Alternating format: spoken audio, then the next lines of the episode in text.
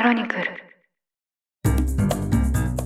皆さんこんにちは。ニュースピックスの岡ゆずはです。後藤直義ですようこそ。グリーンインパクト。地球を救うヤバいビジネスの時間です。この番組は2020年代の最注目トピックグリーン経済をテーマに最先端のビジネスやテクノロジーサイエンスに精通する特別なゲストの方々をお迎えしてお届けしていきます。さて本日8月14日はいつもはウィークリーインパクトの配信日なんですけれども皆さんにちょっとだけお知らせがあります。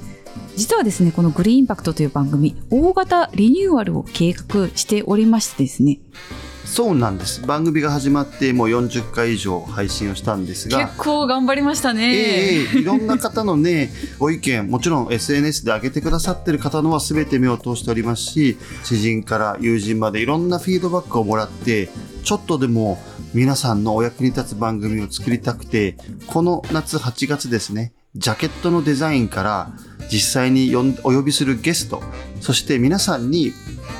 どんどんどんどん聞きながらこう積み上がっていくような知識とかもっと役に立つように体系的に学んでもらえるような何かコンテンツって作れないだろうかということをチームで今いろいろ検討している最中です。特にやっぱり一番悩んでいるのがこの週2回の配信をどうしていくか。木曜日はゲスト会っていう風な形でお届けしてると思うんですけど月曜の位置づけ結構悩んでるんですよね。いつもニュース解説という形でお届けしていたんですけれどもこれもしかしたら例えば木曜の内容っていうのがなかなか消化しきれないから2人で復習する復習会みたいなのが欲しいんじゃないかとかあるいは気候変動についてもっと体系的に学べるお勉強のコースみたいな感じになってる方が分かりやすいんじゃないかだとかいろいろ今議論してましてですねちょっと悩んでる途中なんです。気候変動のニュースを、まあ、主要ニュースを毎週おしゃべりしてきたんですけど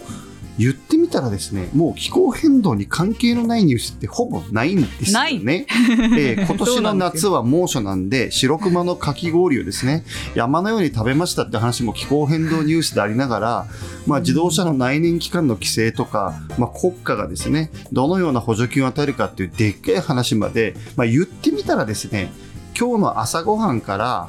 明日首相たちが世界で議論していることまで全部気候変動にもう関係があるよねっていうことをですね、うん、世界中のメディアが報じている中で